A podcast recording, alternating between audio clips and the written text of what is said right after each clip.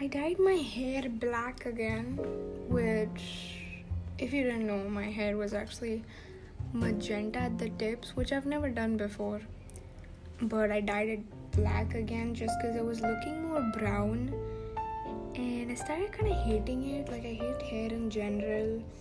Like, I only enjoy it when it looks really pretty, but most of the time I like wish I was bald again. Yeah, I. I've always kind of hated hair. Even when I was younger, I'd like tell my mom to tie like tight, tight braids so that like my hair wouldn't bother me at all. And like the first time I really chopped my hair off, which it used to be like down till my butt, but um, like the summer before, sorry, the summer before third third grade I was like, I hate hair, I'm gonna cut it off. And I did do that. I'm proud of me, even though everybody around me was telling me, hey, what the fuck did you just do? Don't do that. Don't cut your hair off. How dare you do that? You had such beautiful hair. But that doesn't matter. I didn't like my hair at all. And I was so much happier with shorter hair. I felt so much better. And it was just a great time. I'm so glad I did that even though everyone around me was like, What the? What did you do? like, some people were like straight up, like, sad. Like, they were being so dramatic. Like, they were like, Oh my god, I'm depressed. You cut your hair off, your beautiful locks. I was like, Damn, seriously? People give this much fucks about hair? Like, come on. That much? Like, okay, it's whatever. But hi, pretty people. I didn't even say hi. Oh my god, I just started speaking. I'm so like energetic right now. But hi, pretty people. That's officially what I say now. Hi, pretty people. Hello, welcome back to the Lonely Julian podcast. Um, hi if you're coming back, and hi if you're here for the first time because it's a very new podcast, and I'm hoping more newer listeners listen to this. So, hi. I hope you're having a good day, whatever time it is, whatever. Um, what was I gonna say? Whatever, whatever time of the day it is. I hope you are having a good day. Um, today I wanted to talk about a few things, as I usually do. I never only discuss one thing. I want to talk about FOMO, the fear of missing out, which is very, very prevalent lately because of social media, which I also wanted to discuss social media. But FOMO, the fear of missing out. I've had FOMO in like really weird ways, and I didn't even realize it was FOMO. The most like common like like um, FOMO that people get is of course like social media missing out on like memes and shit you know like um that if you don't know there's this like really popular meme. It was like what was it uh, about? Um it was i never seen two pretty best friends and it was so popular. And like sing like the people who didn't know it i was like how don't you know this? It's like blowing up and like i would definitely feel like i missed out if i wasn't there for when it blew up. And you know like for other things that i missed out on i like always feel like in the future when i'm older people will be quoting this forever and they'll be like oh my god remember that meme that was super popular that you missed out on and you're you're dumb you're stupid. How dare you not know this meme? Like so i know it's very very irrational for me to think that people are gonna be quoting a meme forever but actually it's not even that irrational because people quote vines to this day. You know like vine shut down like a few years ago i think in 2016 i'm not sure. I was not even there for when vine was really popular. I was only like 9 10 at that time so i didn't even know vine was a thing but people quote vine to this day like they'll quote so many vines and um you know it's good that so many people like re-uploaded their vines onto youtube so that like i could see them so i could know what people are talking about. But still sometimes i'm clueless. But then i'm like oh i'll just i'll just blame it on the fact that i was not born then. And then i'll just be like oh you old people like get fuck off. Like old vine people shut the fuck up we are gen z that's what i'll blame it on um, but yeah i have like a big fear of missing out especially on the internet it's where it stems from actually obviously all bad things apparently stem off from the internet, which uh, is not a lie. It's true. A lot of bad things stem from it, but good things stem from it too. Um. Oh, I had this really weird FOMO thing. Um. So we all know that social, like uh, mental health, has been talked about a lot more on social media, which is a great great thing. And people make jokes about it to cope. I understand. And i'm really happy that like mental health is being talked about more. We need to keep talking about it. We need to keep talking about it. This is a good thing. But as more and more people are getting um, diagnosed with depression anxiety adhd a lot of different things. Um, people who are actually mentally um, healthy feel like they miss out especially in like gen z. Like i understand like older generations i'm talking like i'm like talking like older generations are like from the 1950s now but like a little bit older generations you know? Like maybe they don't have the same thing of like not feeling like you're mentally ill enough to be part of the generation. But since gen z is like called like the mentally ill generation where everyone has a mental illness and everyone has depression and everyone has anxiety and we glorify depression and anxiety and like you know it's just assumed that you know most people on the internet have depression and anxiety i need to stop saying you know i say that a lot sorry but and you know See, I said it again. I said it again. So I was um feeling better, which I don't usually feel better, but I was feeling a lot better mentally. I felt like things were working out again and things were going well. Like I wasn't happy, happy, super happy, but like I was okay. And I was like, oh, this is good. This is new. I feel so much better and I started thinking about a future where I didn't have mental illnesses. And I started thinking about, huh, wait, how would I relate to literally anyone in my generation? Because most of my personality and most of the way that Gen Z relates to each other is through jokes about depression, anxiety, suicide, being suicidal, And I was like, what the frick? And I started getting anxious. This is so dumb. I was thinking about this earlier also. Like, this is so dumb. Like, I'm getting anxious over the fact that I'm happy and that I may not be able to relate to my generation because I'm like mentally healthy. That's stupid. That's literally stupid, but it's a thing that was happening to me. I was anxious and I was like, what if I never feel depressed again? Like, uh, that's not happening. Like, let's think rationally. Like, it's not like very rational to think that I'm never gonna be depressed or anxious again. But I was like, what if I don't? Like, the what if? I was like, how am I gonna relate? How am I gonna relate? And I had to keep telling myself that this is just a happy patch and that I was gonna be depressed again. And as soon as I had that thought, I was like, what is happening right now? What is happening right now? what has social media got me thinking? What has our generation come to that I now feel like I need to be depressed to be part of the gang? You know, like again, I said, you know, we'll work through it. We will see progress. At some point, I will stop saying that phrase, but for now, you know, I'm not going to.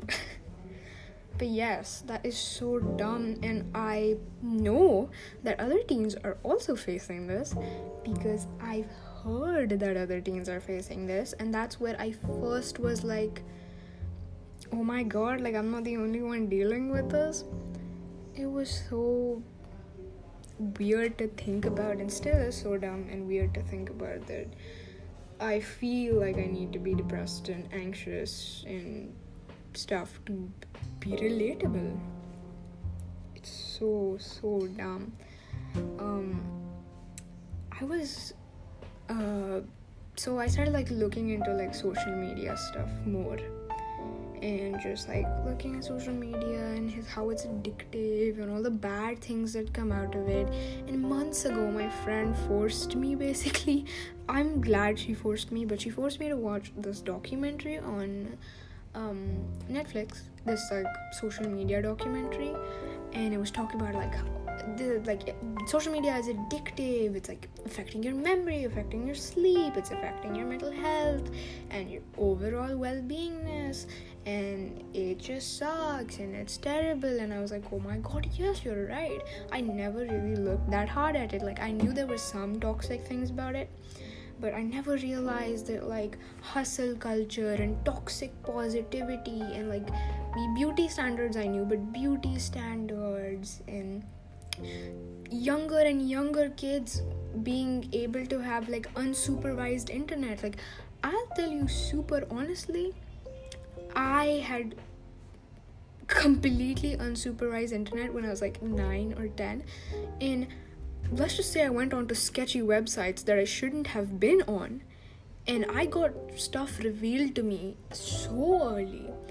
And i felt so st- weird and guilty about it and that guilt went on for like years but i know that other things can stem from it like addiction and a bunch of other crap. Like i was like wow the internet is terrible. And in that documentary there was this one girl who didn't have social media and i was like wow whoa like she was an actor but uh, it's just a skit but this girl she didn't have social media and she seemed to be so much happier and healthier. And so I, at that time i was like months ago i was like thinking i'm gonna delete social media. I'm gonna do it. It's it's gonna make my life better. Like i'm gonna be a happier healthier person. And like but the more i started considering it the more i realized you cannot live without social media in this generation. You cannot like obviously you can spend only a few hours or an hour a day on it and like you know make it a lot healthier for yourself instead of being addicted to it. Um, but to say that you are completely gonna go off into the internet and delete social media and you're only gonna use the internet for like i don't know google and wikipedia and whatnot is impossible. You cannot your livelihood depends on it. So many people's entire job is like instagram and youtube and stuff like that. And that's good like well i don't know much about instagram but um, youtube is good like uh, you get to artistically uh, express yourself and it's just a great platform. Like i've had a blast on the internet and on youtube specifically and it's just been great for me in that way. Like i loved youtube. Even though it was addicting and stuff like that in my most like depressed times like youtube has saved me a lot.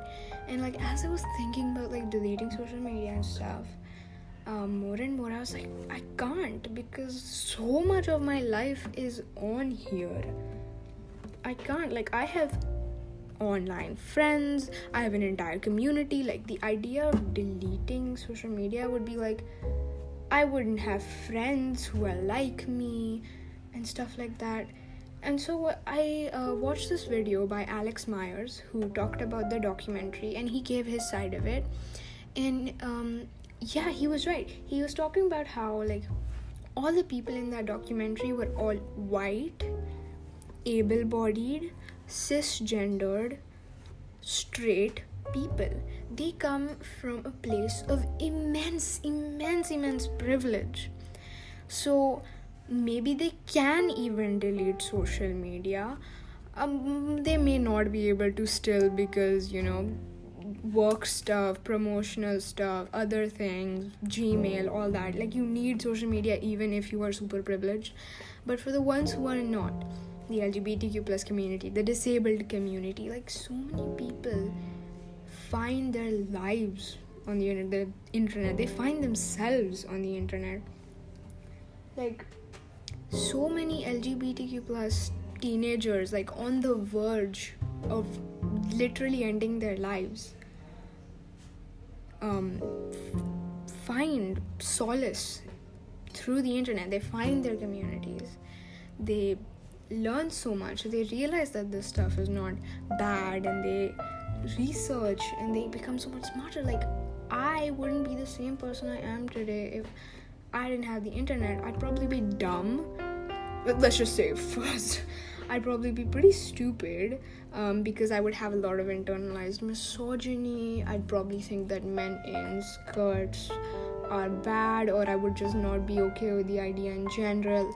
I'd probably never think about like racial bias that I had ever in my life. I would never rethink anything. Well, okay, I'd rethink some stuff, but like I've learned so much through the internet, and I'm sure I wouldn't be the same smart person that I believe I am. Like, sort of smart. Uh, we'll, like, eh, smart ish, but.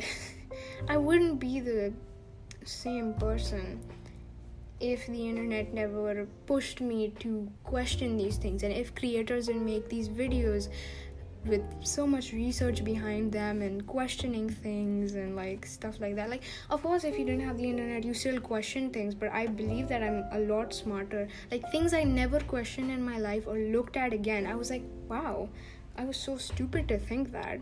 I was so stupid to think when i was like in fourth grade to think that liking pink is dumb because it's not. And you're allowed to like things and be feminine because feminine things are not bad. But when i was younger i was like like in fourth grade i was like damn pink sucks being feminine sucks just femininity in general sucks. And if you want to be a smart person you need to be masculine. But that's complete bullshit. And i believed that for so long but i watched this video about like femininity and how it's not stupid and the bimbo trope and stuff like that. And I was like, wow, how stupid was I and how much did like I stopped myself from right liking things that I like. Like I was for so long I was like, I don't like pink. It sucks. Eh. Any girl who likes pink is eh. that's what I thought. Like there was this girl in my class who liked pink. She was the only girl in our class who liked pink because we were all little fourth grade dumbasses who thought um, internalized misogyny is so cool. but um, and so she was the one openly feminine girl who liked pink and she was really cutesy and stuff like that. And we always like thought of her, like I at least thought of her as like frail and I thought of her as like kind of I didn't think she was stupid like I still respected her like a lot but I still was like oh she likes pink. She's like one of those girls you know like I had bias and I stereotyped her based on like the color she liked. So I do believe that social media has helped me in a lot of ways. So I was like damn so now alex meyers made a great point that these people have so much privilege that they can even think about deleting social media. Um, but at the same time like social media sucks. Like what do i do? Like what am i gonna do? Am i just gonna live the rest of my life with something that i absolutely need basically to exist in today's society but it also harms me so terribly. Or am i just gonna not i'm just gonna like leave something that i've loved for so many years and like leave my dream of being like a some whatever content creator and just live that monk in the himalayas vibes. Like am i gonna live that life? What's gonna happen? Um the answer to it is really just moderation and to see what works for you. I know that's so cliche to be like, oh, just see what works for you, kiddos, but like, yeah, see if you can actually hold boundaries for yourself, especially with like beauty standards and stuff. Like, um, if you can stare up, stare at a bunch of like uh, conventionally attractive girls that around your age and still look in the mirror and be like, I am a beautiful bitch right there.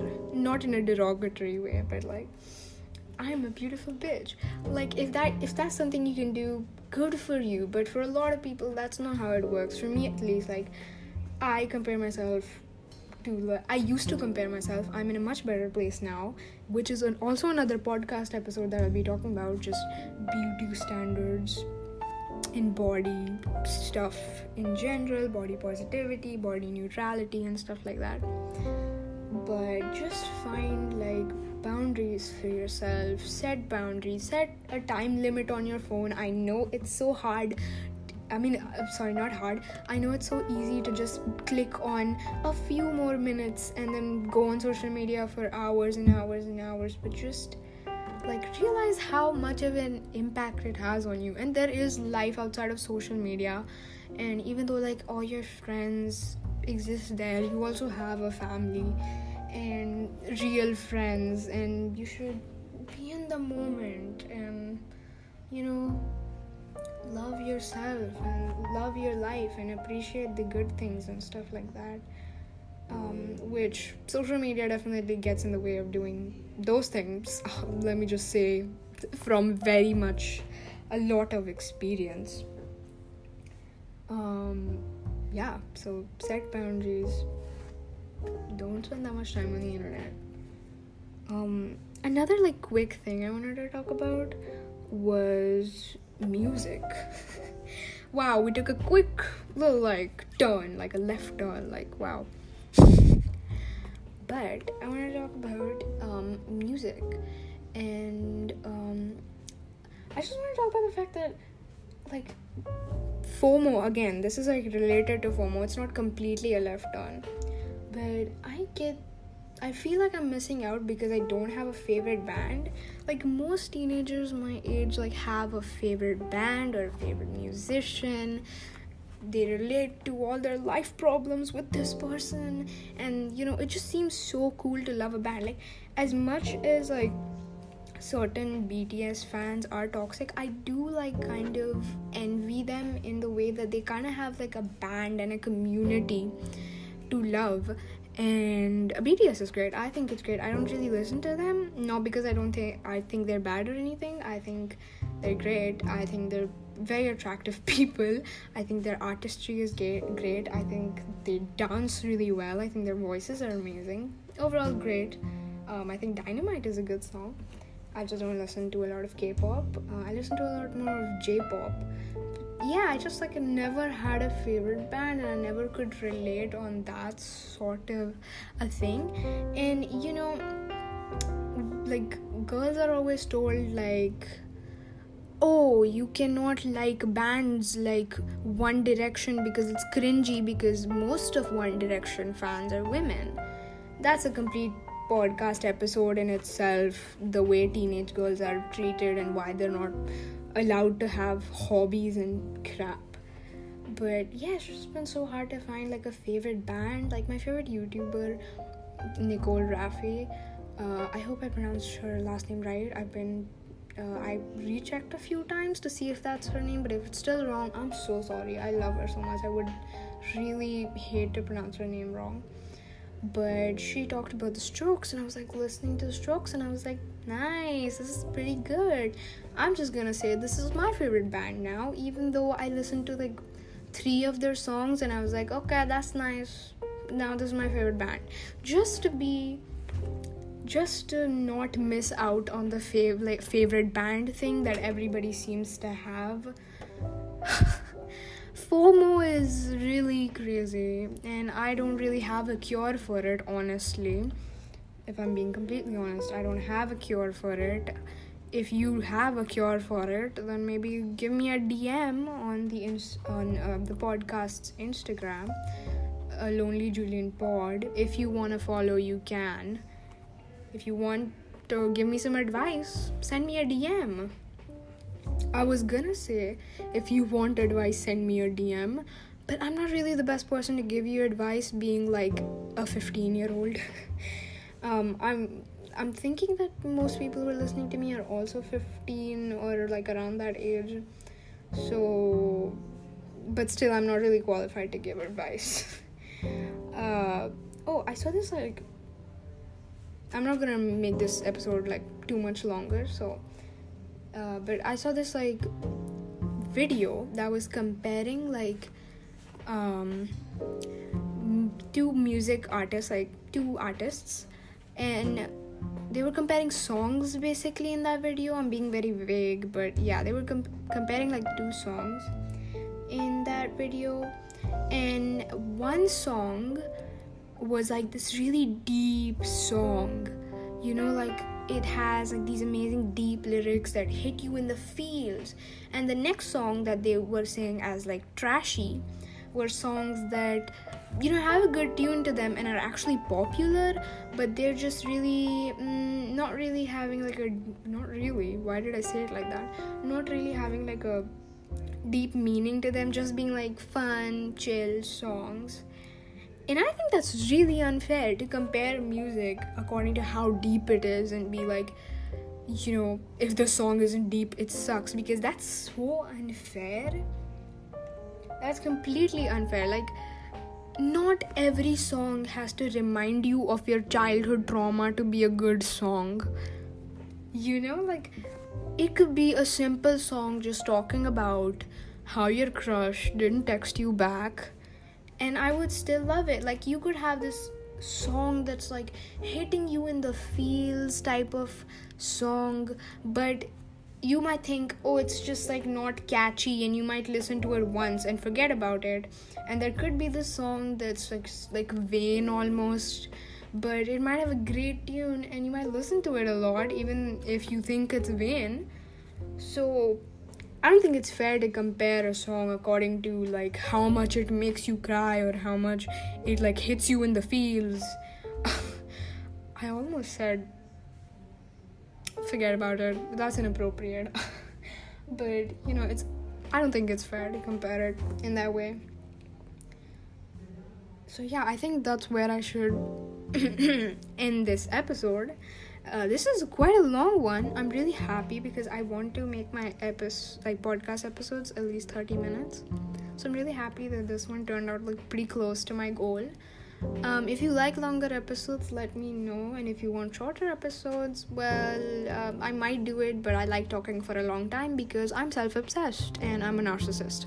So, uh, thank you for listening for this long if you made it till here, uh, made it out till here. Um, and I will see y'all in next in the next episode bye and I hope you have a great day. I'm sorry.